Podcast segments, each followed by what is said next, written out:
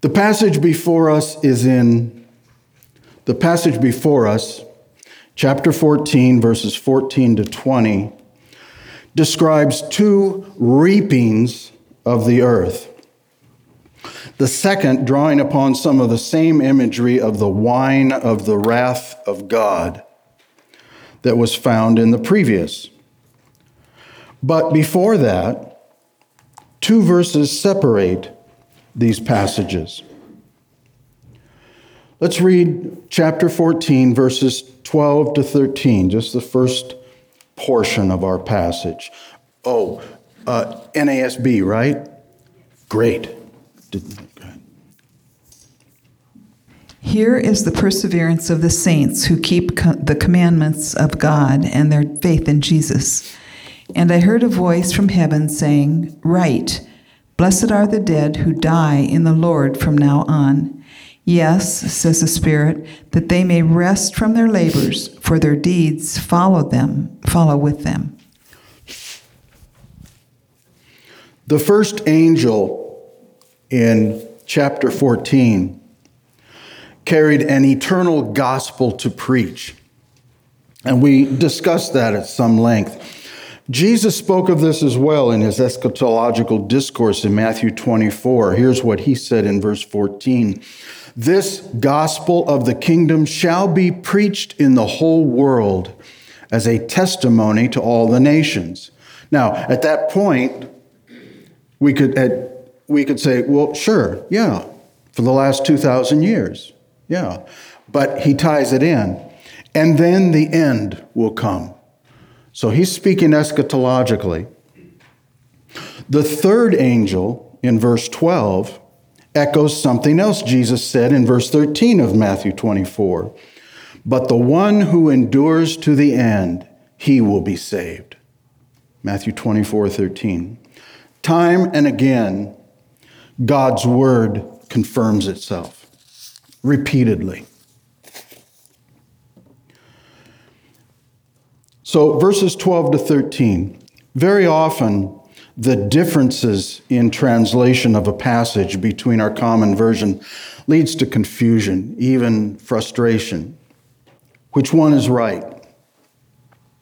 I found, however, that in this instance, the difference in how our versions treat this almost parenthetical passage of the two verses lying between the doom of the worshippers of the beast in verses 9 to 11, and the reaping of the earth, verses 14 to 20, how that actually facilitated my understanding of these enigmatic two verses. At first reading in the NASB, verse 12 seems to refer back to something just said. Here is the perseverance of the saints. Doesn't that make you want to back up to the verses above and say, what did I miss? As in, here we have just seen the perseverance of the saints, but we didn't. It wasn't there. The previous passage is not about the saints at all, but about what will happen to those bearing the mark of the beast. By contrast, a number of our other versions have it this calls for patient endurance on the part of the saints. Well, now that makes a lot more sense which is not a reference to something else, but is an injunction for the saints to actively persevere in their faith and obedience. Well, which is it? Answer yes. Perseverance is guaranteed to those who are in Christ. Anyone who has placed not just their belief in, but their complete trust in the risen Christ Jesus will endure to the end. Even through the hideous trials, the worst the world has ever seen of the great tribulation, Jesus said it would be worse than anything else, Matthew 24 21.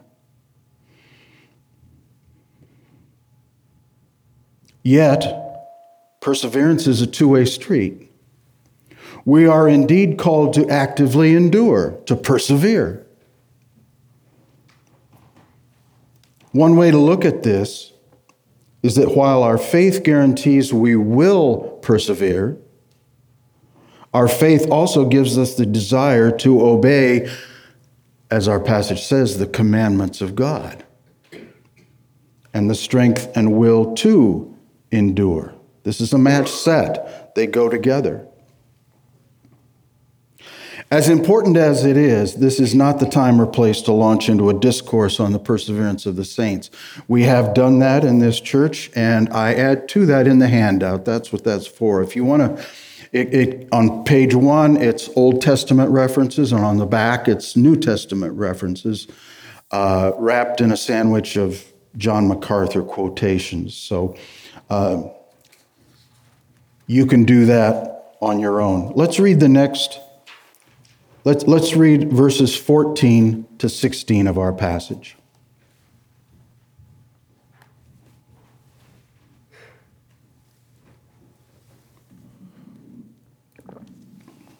And I looked, and behold, a white cloud, and sitting on the cloud was one like a son of man, having a golden crown on his head, and a sharp sickle in his hand. And another angel came out of the temple, crying out with a loud voice to him who sat on the cloud Put in your sickle and reap, because the hour to reap has come, because the harvest of the earth is ripe. And he who sat on the cloud swung his sickle over the earth, and the earth was reaped. Earth was reaped. During his earthly ministry, Jesus spoke of a ripe harvest awaiting reaping. Matthew 9, 37 to 38.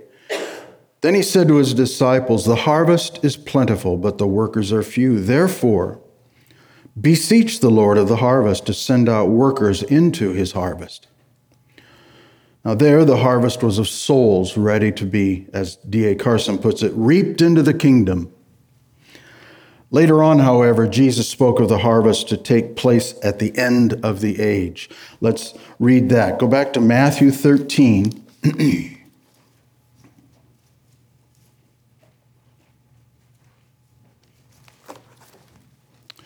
Matthew 13, verses 47 to 50. Again, the kingdom of heaven is like a net that was thrown into the sea and gathered fish of every kind. When it was full, men drew it ashore and sat down and sorted the good into containers, but threw away the bad. So it will be at the end of the age. The angels will come out and separate the evil from the righteous and throw them into the fiery furnace. In that place there will be weeping and gnashing of teeth. Now, in our passage, back in chapter 14, we have two harvests portrayed. The first using the imagery of a grain harvest, the second using the imagery of a harvest of grapes. As always, there's disagreement, of course. Some take the position that the first, verses 14 to 16, is of the saints reaping the good guys. While the second, verses 17 to 20, is of the wicked. This position is based in part on the fact that God's wrath and punishment are mentioned only in the second. As Seiss mentions, some see the first harvest even as the final gathering home of the people of God. Others, probably in the majority, see both of these harvests as two aspects of the reaping of the wicked. The first being the imminent seven bowls of judgment, the second being the battle of Armageddon. One point that seems to substantiate this second position ask yourself would Christ use a sharp sickle to bring his children home? That doesn't quite track for me. The picture we have in the rapture is that he comes down personally and wraps us in his arms and takes us home. He doesn't use a sickle. And the, notice how in both of these it emphasizes a sharp sickle, ready for business. It's going to lop them off. A case can be made for either, but we will go with the latter, that this passage speaks only of the reaping of the wicked. And in a sense, we can see this of a piece with verses 12 to 13. There we're told that what will happen to those who have persevered, specifically those who have come to Christ during the tribulation and suffered for their faith through far more than any of us can even imagine. They will be blessed. They will have rest from their labors, welcomed into glory to dwell forever with their Lord, for whom they have suffered. Then the passage that follows, the one we're in right now, portrays the flip side what will happen to those who have rejected Christ. So, verse 14.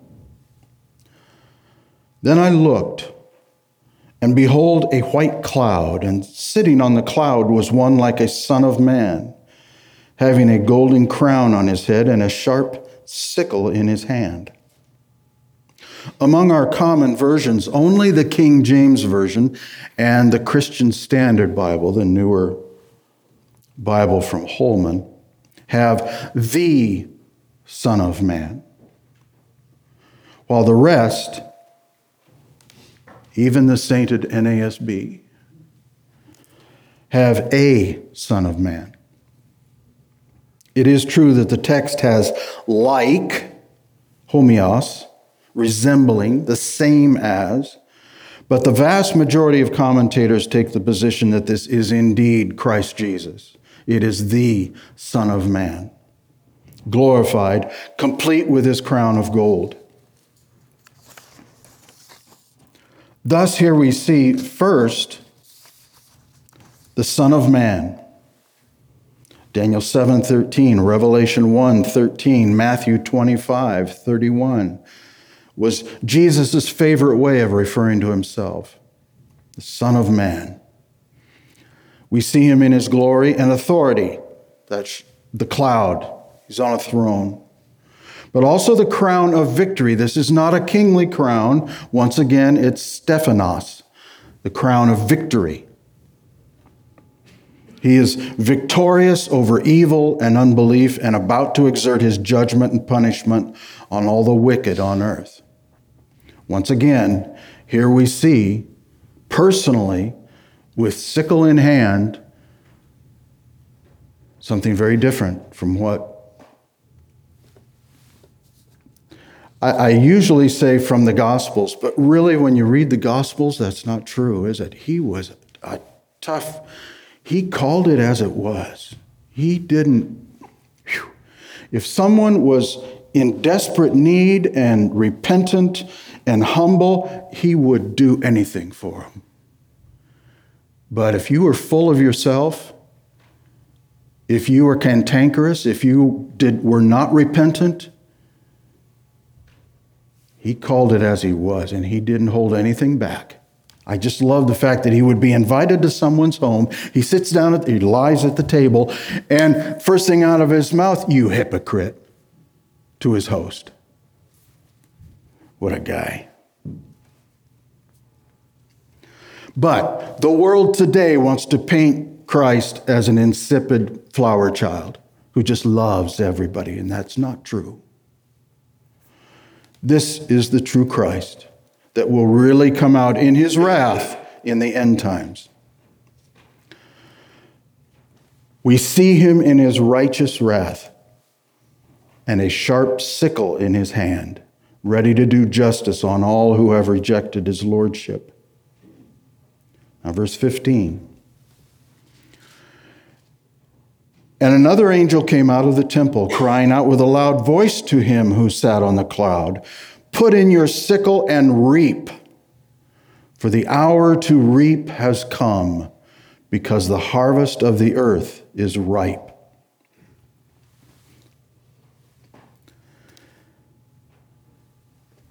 This verse is full of things that explain why we need to have Sunday school. Because if you read it on the surface, you don't get it. Now, I have to be fair and balanced here and express my disappointment in the NASB for its inconsistency. In verse 13, the NASB's first choice is to make it a son of man, lowercase, son of man. Admittedly, to its credit, and one of the reasons I like the NASB is that they're very generous in their margin notes. If there's an alternate reading that many people subscribe to, they will include it. But here they chose as their first choice a Son of Man. But here in verse 15 and in verse 16, the NASB refers to the same individual, the one sitting on the cloud, as him, he, and his, all uppercase. In other words, words of Christ. Well, which is it? Make up your mind. It's Christ. Some are bothered by the picture of a mere angel commanding Christ to do something. Did that? Yeah, yeah. Patty says, "Hey, now wait a minute. Oh, wait a minute." Well, let's look at that. I don't see it that way, by the way. Yes, the angel speaks to him who sat on the cloud, but I think there's a very good chance it's not for his benefit. I, there's two possibilities here or at least the tone of the shout is not meant to be a command to Christ, the Son of God. The word translated crying out, the word is kratson, is a bit of an onomatopoeia, a word formed by the sound it describes, because this is this describe this word describes the sound that a uh, uh, a, a blackbird, a, a crow would make, a raven. kratson. It's, it's, it's meant that way. That's what it's, it, it, it's, in fact, it, it's, it can even mean inarticulate screaming. That's what some people do in my classes. Running from the room, screaming. This word is used for the croak of a raven. So, this is a rather unpleasant, harsh shout from the angel whose audience is less the Son of Man than the soon recipients of the impending harvest. I think that's one possibility. One might also see this as a shout being for the ages, a shockwave announcement for the end of all things on earth. That would explain the tone of it. I mean, the Son of God sitting here, you don't scream in his ear, you know? It's also possible, a second possibility, that the angel's cry really is an official notification from God the Father to God the Son. In his eschatological discourse to his disciples, Jesus said about the timing all this Heaven and earth will pass away, but my words will not pass away. But of that day and hour, no one knows, not even the angels of heaven, nor the Son, but the Father alone. Matthew 24, 35 to 36. Perhaps this is a vision of that moment when the Father will inform the Son. Now. In all events, I would still conclude that the tone of the message is for the earth and its age and the ages. So the verse continues The hour to reap has come because the harvest of the earth is ripe. Our typical use of the word ripe is to describe something that is at its peak, as in a, a ripe apple that's ready to be plucked from the tree. I do that when I'm mowing. I'm mow through, mowing the the orchard and grab an apple as I'm going along, or a pear. Anything the deer have not already eaten.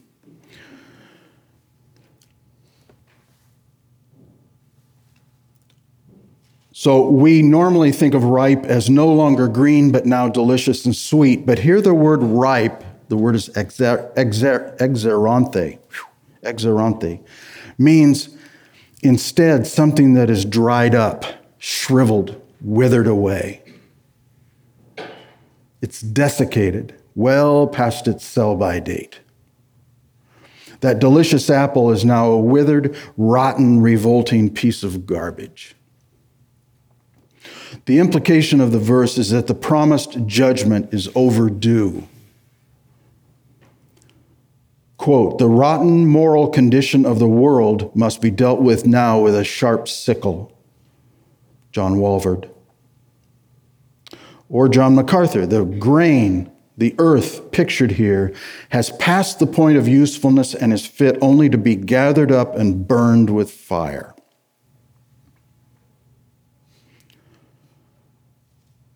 Verse 16. Then he who sat on the cloud swung his sickle over the earth, and the earth was reaped. Once again, God is God in his word is offering us a different aspect of a portion of the last things. Indeed, the climax to all the seal judgments, the trumpet judgments, and now here, the bowl judgments, which have not yet occurred. They've only been talked about, there's only been preparation.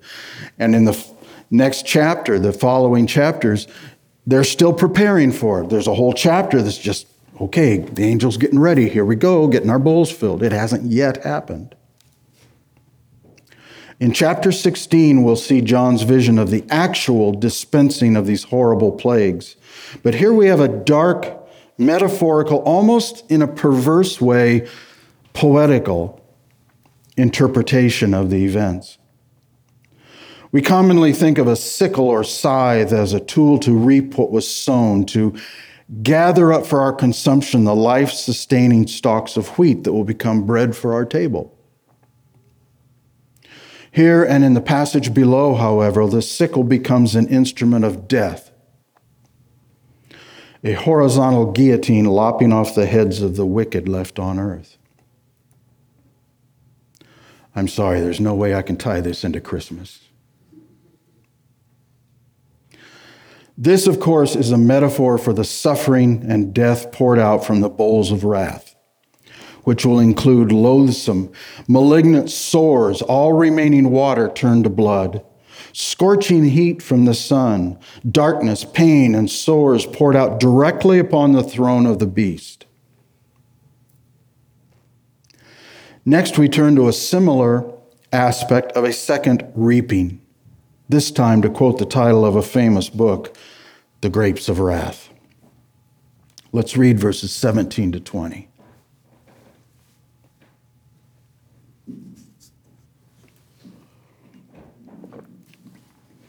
Then another angel came out of the temple in heaven, and he too had a sharp sickle. And another angel came out from the altar the angel who has authority over the fire.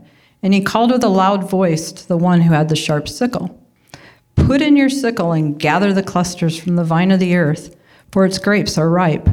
So the angel swung his sickle across the earth and gathered the grape harvest of the earth and threw it into the great winepress of the wrath of God. And the winepress was trodden outside the city, and blood flowed from the winepress as high as a horse's bridle for 1,600 stadia.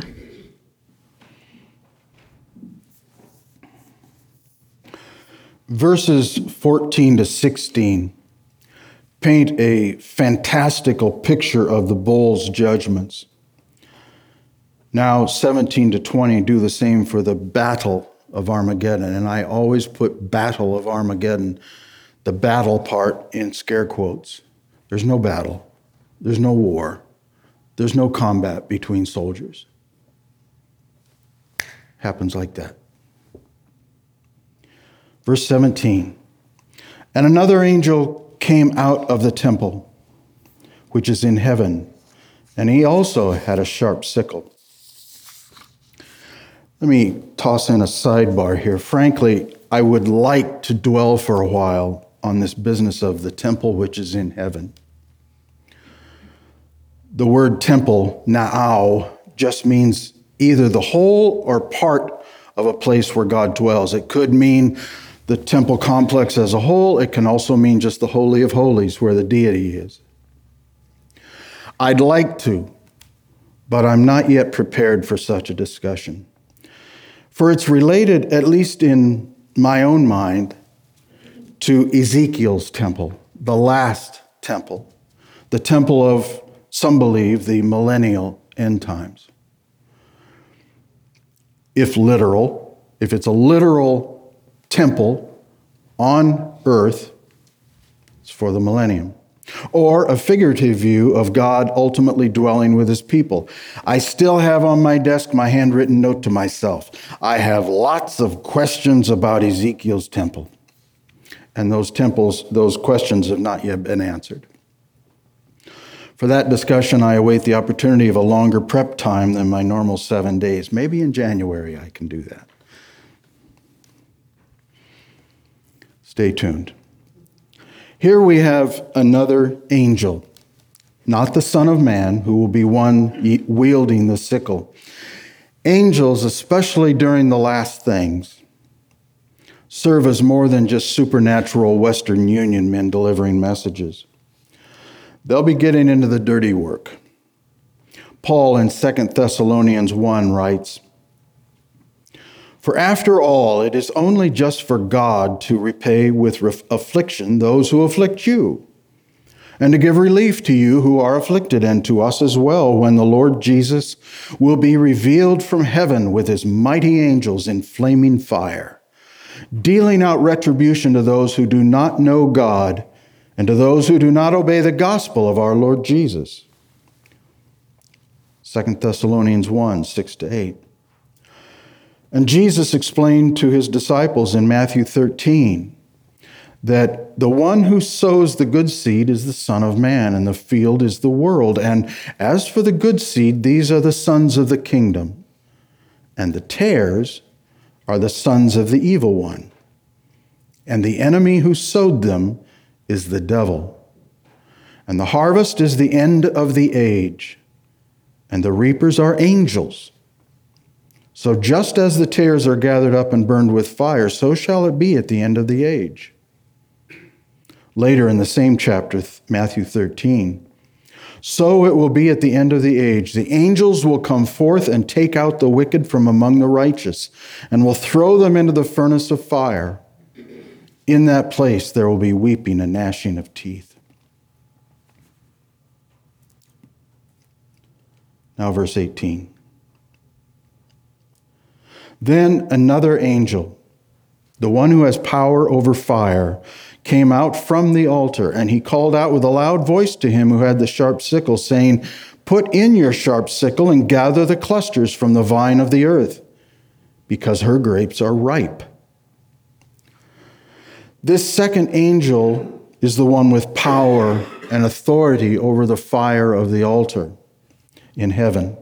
And shame again on the NASB and this time the CSB for not including the definite article as, as uh, what's her name here? The one with the, the one with Mike and the two kids in between.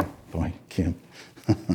I, I think it. Shall we just wrap it up? Kim. It's all right, I do it with my wife as well. They, the definite article, the fire, is in the text. The fire. This is not an angel in charge of all fire, which is, if you read it in the NASB, that's what it sounds like. Oh, it's the fire angel. He just, he's in charge of all the fire. Later we'll see the sea angel. This one's the fire. No, specifically the fire of the altar. And probably the same altar mentioned in Revelation 6, verse 9, about the martyrs underneath the altar. And 8, chapter 8, verse 3, incense and prayers. Most believe that this is the incense altar. This is the vision of the heavenly version of the incense altar in the, in the temple. This connection seems to indicate that this scene is a response to the many prayers of the saints for retribution, for God's judgment on earthly wickedness. And the prayers of the people, that's the incense altar, it was the incense going up. That was the prayers of the people. That's what it showed. This second angel calls with a loud, commanding voice to the angel with the sickle to start swinging it and harvesting the clusters from the vine of the earth. Why? Because her grapes are ripe, but now ripe is a different word. Let's let John MacArthur explain. The word ripe, ekmasan, is not the same Greek word used in 15. This word refers to something fully ripe and in its prime, not withered and dried. It pictures Earth's wicked, unregenerate people as bursting with the juice of wickedness and ready for the harvest of righteousness. That's good. The juice of wickedness. Verse 19. So the angel swung his sickle to the earth and gathered the clusters from the vine of the earth and threw them into the great winepress of the wrath of God. Turn, please, to Revelation 19. I've stated that I choose to place the word battle in scare quotes when it refers to the Battle of Armageddon because there really is no combat to speak of. Armageddon is mentioned in a number of places in the Revelation, but and not always by that name. There are a number of passages about its preparation. In fact, if you look at the headings in my the Bible on my desk, you think, oh, well, it happened, it says Battle of Armageddon. Well, that was two chapters ago. Hasn't yet happened. It's just preparation. But here in chapter 19 is where it actually takes place, immediately after Christ returns. As to its duration, note this in verse 19, chapter 19, verse 19. And I saw the beast and the kings of the earth and their armies assembled to make war against him who sat on his horse and against his army. So this verse clearly states clearly that the battle has not yet occurred. They're just in readiness for it. In fact, one of the last things that happens during the bowls of wrath, I think it's, is it the, no, the sixth one, is it dries up the Euphrates, the river Euphrates. Why? So that the armies can make their way over from the east for the Battle of Armageddon. So here in verse 19, we have a, the, the enemy, Satan's foe, Satan's enemies, Satan's army arrayed in their ranks, ready to go. Now look at verse 20. And the beast was seized, and with him the false prophet, who performed the signs in his presence, by which he deceived those who had received the mark of the beast and those who worshipped his image. These two were thrown alive into the lake of fire, which burns with brimstone. There's no mention of men fighting, no mention of combat. They're ready to go, they're looking at each other, and boom. The first thing that occurs is that the commanding general and his sidekick are taken captive alive and thrown into the lake of fire. What about their army? Verse 21. And the rest were killed with the sword which came from the mouth of him who sat on the horse. And all the birds were filled with their flesh. Even for that, there is preparation. God's word says, Come on, birds, you're about to have a feast. Once again, Christ speaks, an entire army is slaughtered, their flesh lying about for the carnivorous birds to have their fill. Now, back up to verse 15, which foreshadows the action of verse 21 and ties into our passage in chapter 14. From his mouth comes a sharp sword, so that with it he may strike down the nations, and he will rule them with a rod of iron, and he treads the winepress of the fierce wrath of God, the Almighty. Now back to chapter 14.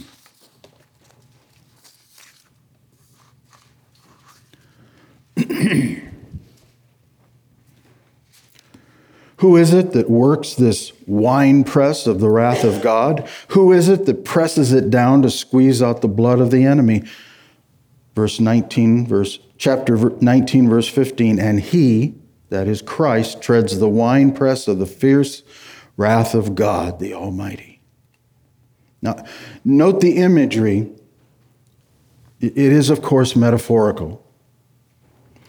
There will not be a huge wine press set up on the plain of Megiddo or just outside Jerusalem into which the bodies of the slain will be fed for Christ to literally stomp to extract their blood. This is metaphorical. It's a way in a vision. I mean, think of the dreams you have. They're mostly metaphorical. This is a vision. It's one aspect of this final battle. When does this occur? Where does it fall in the narrative sequence? Upon Christ's return to earth. The prophet Joel speaks of this moment employing the same imagery. Joel 3, verses 11 to 13. Hasten and come, all you surrounding nations, and gather yourselves there. Bring down, O Lord, your mighty ones. Let the nations be aroused, and come up to the valley of Jehoshaphat. For there I will sit to judge all the surrounding nations. Put in the sickle, for the harvest is ripe. Come, tread, for the winepress is full. The vats overflow, for their wickedness is great.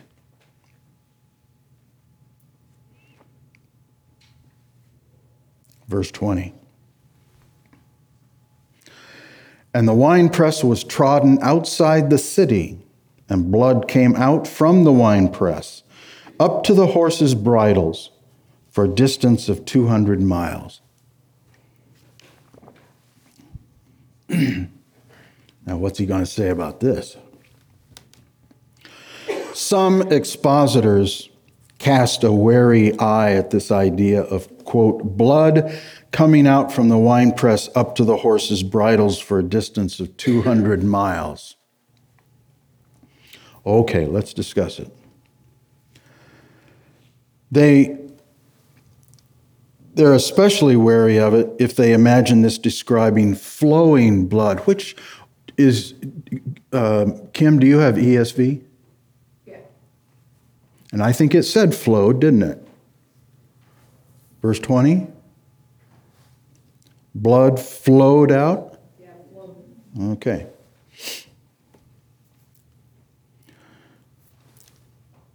Well, if you imagine this as flowing like an ocean of blood, yeah, for 200 miles? Hmm and up to the horses' bridles. How many hands is that? That's probably taller than me. But a more sensible reading of this is that for the length and breadth of the battle, which, as we will see, we can easily imagine it covering such a distance, blood from the carnage is liberally spattered to such a height. The horses' bridles are spattered with blood. It doesn't say, even, even flowing, it doesn't say that it rises to a depth of horses' bridles.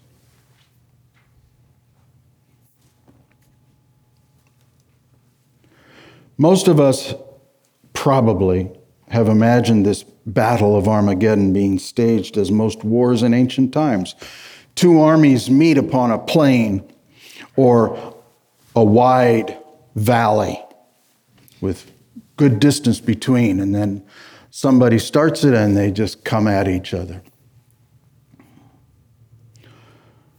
That is, the battle is fairly well contained in one spot. But the evidence from our prophets reveals that this will be a widespread conflict. Localized in Israel, but perhaps, perhaps covering its length and breadth and even beyond its borders. For example, many, but not all, see the name of the battle being associated with the plain of Esdraelon near Mount Megiddo. Hence the name. Which is about 60 miles north of Jerusalem.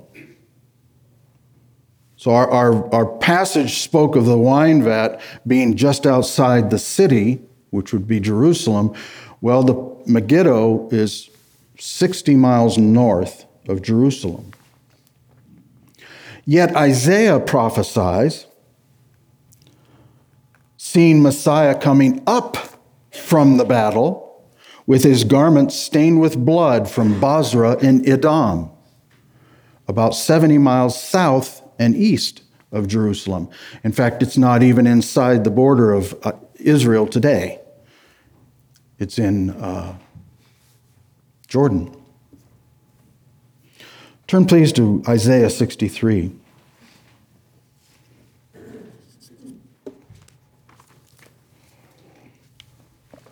Isaiah 63, and I'll start in verse 1. who is this who comes from Edom with garments of glowing colors from Bozrah? This one who is majestic in his apparel, marching in the greatness of his strength. And then this person answers It is I who speak in righteousness, mighty to save. And then he asks another, Why is your apparel red, and your garments like the one who treads in the winepress? And he answers, I have trodden the wine trough alone, and from the peoples there was no man with me. I also trod, trod them in my anger and trampled them in my wrath, and their lifeblood is sprinkled on my garments, and I stained all my raiment. For the day of vengeance was in my heart, and my year of redemption has come. I looked, and there was no one to help, and I was astonished, and there was no one to uphold. So my own arm brought salvation to me, and my wrath upheld me. I trod down the peoples in my anger, and I made them drunk in my wrath, and I poured out their lifeblood on the earth.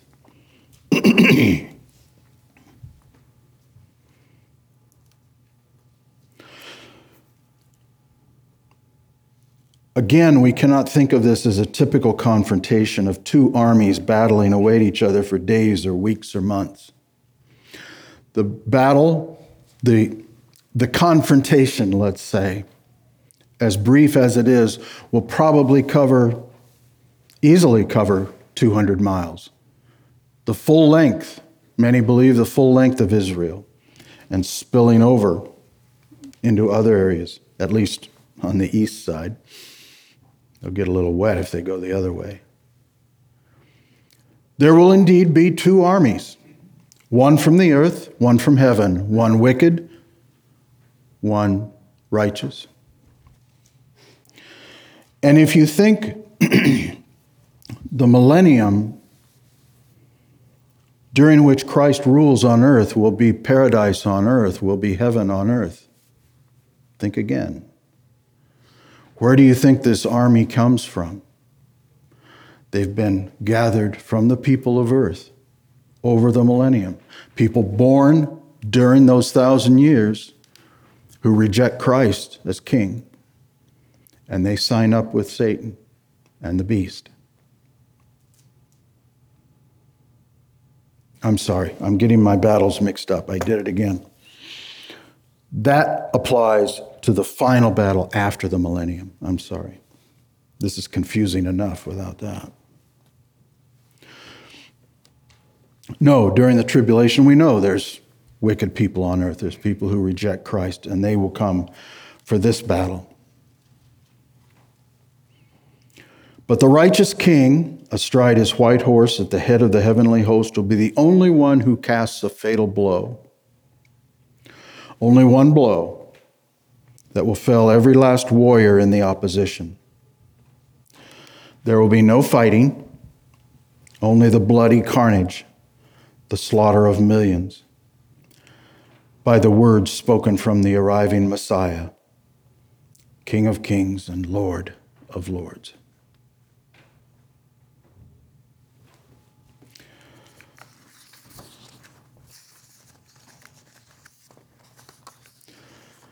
Aren't you looking forward to the day when Christ returns for this class? Blood and carnage and evil and agony. It's almost here. It's just around the corner.